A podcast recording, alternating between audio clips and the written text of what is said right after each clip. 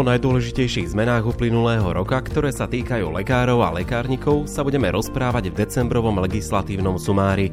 Dozviete sa o nových podmienkach rezidentského štúdia, potvrdzovaní dočasnej pracovnej neschopnosti, ako aj o delegovanom predpisovaní. Lekárnikov bude určite zaujímať internetový výdaj liekov prostredníctvom mobilnej aplikácie a tiež očkovanie v lekárniach. Volám sa Maroš Černý a rozprávať sa budem s Lenkou Kavarníkovou z advokátskej kancelárie H&H Partners. Vítajte pri počúvaní.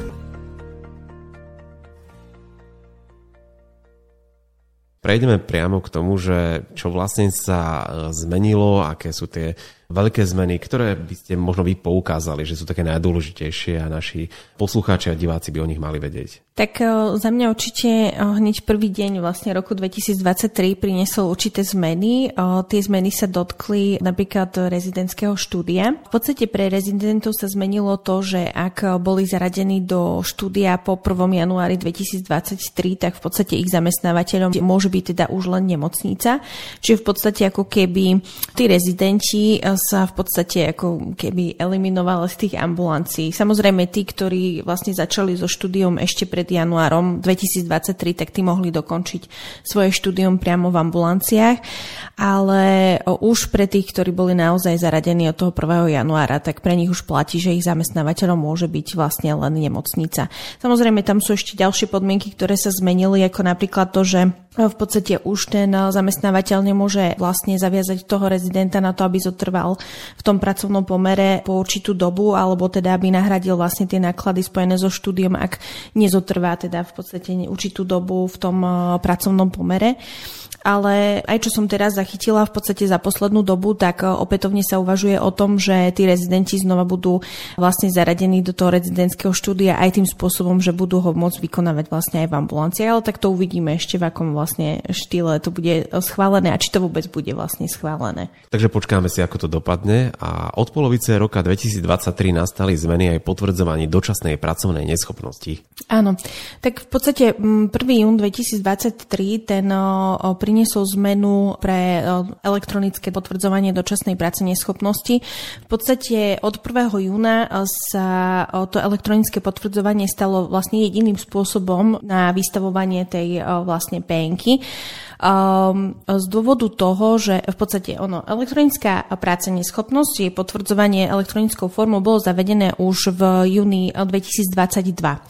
Ale zákonodárcovia dali určité vlastne prechodné obdobie, aby si na to samozrejme zvykli v podstate aj o, tí lekári, ktorí vlastne vystavujú penky, to znamená všeobecní lekári, ginekologovia a takisto nemocniční lekári, aby v podstate naozaj nabehli na ten režim. Čiže bolo tam také prechodné obdobie od júna 2022 2022 až e, do konca mája 2023 a od 1. júna naozaj už na ostro sa teda začalo vystavovanie PNiek len vlastne elektronickou formou. Čo sa týka toho uh, elektronického potvrdzovania peniek, tak naozaj treba poukázať ešte aj na to, že v podstate od nového roka, tohto roka vlastne 2024, tak majú povinnosť vystavovať penku takisto aj špecialisti. Čiže už nie len všeobecní lekári, ginekologovia, nemocniční lekári, ale už aj špecialisti. Čiže aj oni sa vlastne musia na to pripraviť. Aké ďalšie zmeny nastali, ktoré sa e, dotkli alebo ovplyvnili fungovanie ambulancií? Tak ako najvýznamnejšiu zmenu určite vnímam zmeny v delegovanom predpisovaní, ktoré nastali e, vlastne od augusta 2023. Naozaj tých zmien tam bolo celkom dosť. Povedzme si o nich niečo. Tak v podstate do augusta 2023 platilo, že v podstate ten vzťah pri delegovanom predpise bol taký, že vlastne bol tam vzťah poverujúci lekár a poverený lekár. Poverujúci lekár to bol vlastne napríklad lekár špecialista a poverený lekár bol ten všeobecný lekár. V rámci vlastne poverenia teda poveril ten špecialista predpisovaním liekov všeobecného lekára na určité obdobie. Z hľadiska období tam boli vlastne dve limitácie. Prvá limitácia sa týkala toho, že mohol e, maximálne poveriť všeobecného lekára napríklad na predpisovanie na dva mesiace, s tým, že ale v priebehu roka to mohol vlastne realizovať až trikrát. Čiže tri také dvojmesačné obdobia na tie mohol poveriť e, vlastne na predpis e, toho všeobecného lekára, ten špecialista. Ale čo sa týka zmien, ktoré nastali vlastne v auguste, tak podstatou toho delegovaného predpisu je teraz akože z hľadiska tých pojmov vzťah medzi vlastne odborným lekárom a všeobecným lekárom. Čiže odborný lekár to je v podstate práve ten špecialista, ktorý dá určité ako teda odporúčanie na to, aby mohol všeobecný lekár predpisovať tie lieky. S tým, že ale v rámci právnej úpravy sa teraz stanovil aj presne obsah to, toho odporúčania, teda čo má naozaj tam byť vlastne zachytené. Jednak je to lehota, počas ktorej môže ten všeobecný lekár predpisovať tie lieky, pričom pri ambulantnom predpise je to 6 mesiacov a keď je vlastne pacient prepustený z nemocnice, tak je to maximálne teda 3 mesiace. A potom tam musia byť stanovené vlastne aj bližšie informácie, čo sa týka toho samotného predpisu lieku, čiže jednak aký liek, v akej sile a podobne. A o, taktiež tam musí byť vlastne uvedené aj to, že či ten lekár, ten odborný lekár, ktorý v podstate akože napísal to odporúčanie, má zmluvu s zdravotnou poisťovňou, ktorej je poistený vlastne ten daný pacient. Čo sa týka napríklad toho, ako ten odborný lekár určí to odporúčanie, čiže z hľadiska práve toho samotného lieku, tak eh, v podstate za tú indikáciu bude zodpovedať ten odborný lekár, ktorý odporúča a takisto on zodpoveda aj za dodržiavanie vlastne preskripčných a indikačných obmedzení vo vzťahu vlastne k lieku, ktorý odporúčil vlastne na predpis eh, tým všeobecným lekárom. A nedá sa mi určite ani nespomenúť e, jednu veľmi dôležitú povinnosť, ktorá práve súvisí e, vlastne s predpisovaním liekov a ktorá bola naozaj zavedená vlastne aj tou novelou zákona o liekoch e, v roku vlastne 2023, čiže od augusta 2023. O akú povinnosť je? Je to povinnosť vlastne každého jedného lekára pri poskytovaní ambulantnej zdravotnej starostlivosti predpísať pacientovi lieky, zdravotnícke pomocky a dietetické potraviny, ktoré vlastne indikoval tomu pacientovi po vyšetrení. Čiže naozaj táto povinnosť platí pre všeobecných lekárov a takisto aj pre lekárov špecialistov a spočíva vlastne v tom, že naozaj, keď pacient príde k lekárovi, napríklad k lekárovi špecialistovi a ak ide aj o lieky, ktoré nie sú nejak akože obmedzené, čo sa týka preskripcie, že by ich mohol predpísať, dajme tomu aj všeobecný lekár, tak pokiaľ ich indikoval samotný špecialista po tom vyšetrení toho pacienta, tak mu ich musí aj predpísať. Nemôže vlastne pacienta v podstate odkázať na to, že predpísať nepíše vám to všeobecný lekár, ale proste keď mu to raz on indikoval potom vyšetrení, tak mu to musí vlastne aj predpísať. A tak ako vlastne to býva aj zvykom, v podstate keď je to stanovené ako povinnosť, tak je k tomu naviazaná aj pokuta. Tam pokutu môže udeliť vlastne štátny ústav pre kontrolu liečiv a tam je pokuta od 300 do 35 tisíc eur. Čiže naozaj treba si na to dávať pozor a dodržiavať túto povinnosť. Určite áno.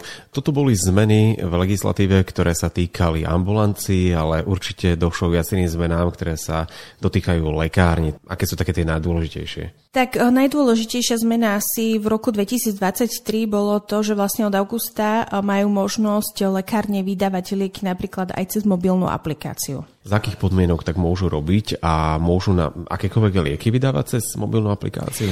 Tak v podstate zákon o liekoch stanovuje to, že vo všeobecnosti lieky možno vydávať eh, vlastne priamo v kamennej lekárne, ale samozrejme umožňuje sa výdaj liekov aj cez internetový výdaj.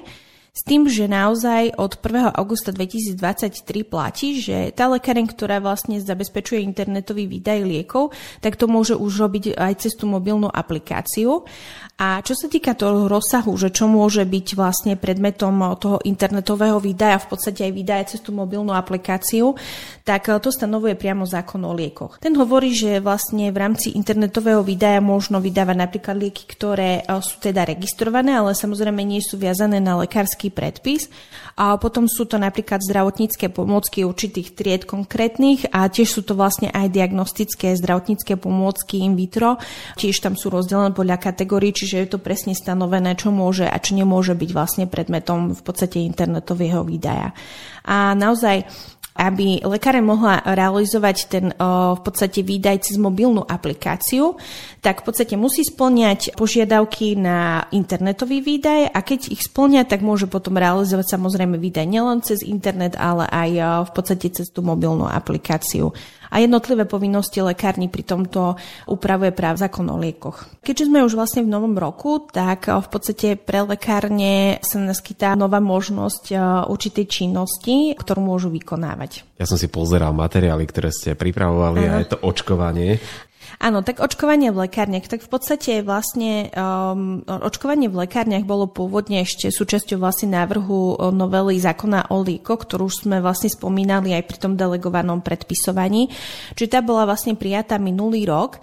S tým, že pôvodne počas pripomienkového konania to samotné očkovanie v lekárniach bolo vypustené vlastne z návrhu novely zákona o liekoch, ale potom postupne vlastne vo výbore ministerstva zdravotníctva vlastne sa opätovne ten návrh vlastne dostal v podstate tú šancu a nakoniec bol vlastne aj schválený. Zákon teda o liekoch rozširuje vlastne tú činnosť e, lekárni aj teda o možnosť výkonu očkovania s tým, že e, výkon očkovania môže byť, e, sa viaže len na očkovanie proti chrípke pri osobách nad 18 rokov a samozrejme musí tam byť vlastne odporúčanie v podstate od toho všeobecného lekára na výkon toho očkovania. A účelom bolo hlavne to, že aby sa naozaj vo väčšej miere očkovalo proti chrípke, s tým, že práve lekárne sú takým tým dostupnejším miestom pre ľudí. Je to pre nich určite jednoduchšie dostaviť sa do lekárne ako k lekárovi vlastne na to samotné očkovanie. Takže to bol vlastne taký ten poput toho, aby sa vykonávalo očkovanie aj v lekárniach. Je to očkovanie v lekárniach povinnosťou pre nich? O, nie, o, je to naozaj na dobrovoľnej báze. O, závisí to vlastne práve od toho, či tá lekáreň bude schopná zabezpečiť jednotlivé podmienky na výkon toho očkovania, pretože naozaj ide o, v podstate je to koncipované ako certifikovaná pracovná činnosť, to znamená, že musia mať naozaj no, na to odborne spôsobilú osobu, ktorá bude vlastne mať ten certifikát. A taktiež napríklad aj čo sa týka zaznamenávania do zdravotnej dokumentácie pacienta, čiže treba tam zabezpečiť viacero podmienok a to už je potom na zvážení tej samotnej lekárne, či to bude schopná zabezpečiť.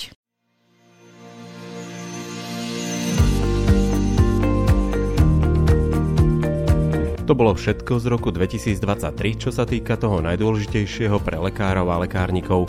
Milí poslucháči, mene celého týmu projektu Mediprávnik vám ďakujeme za doterajšiu priazeň. V novom roku, do ktorého sme vstúpili, vám želáme všetko najlepšie. Nech sa vám darí v osobnom i pracovnom živote. Už teraz pre vás pripravujeme už teraz pre vás pripravujeme ďalšie podcasty a webináre na rôzne zaujímavé témy, ktoré budú prínosom pre vašu prácu. Majte sa krásne.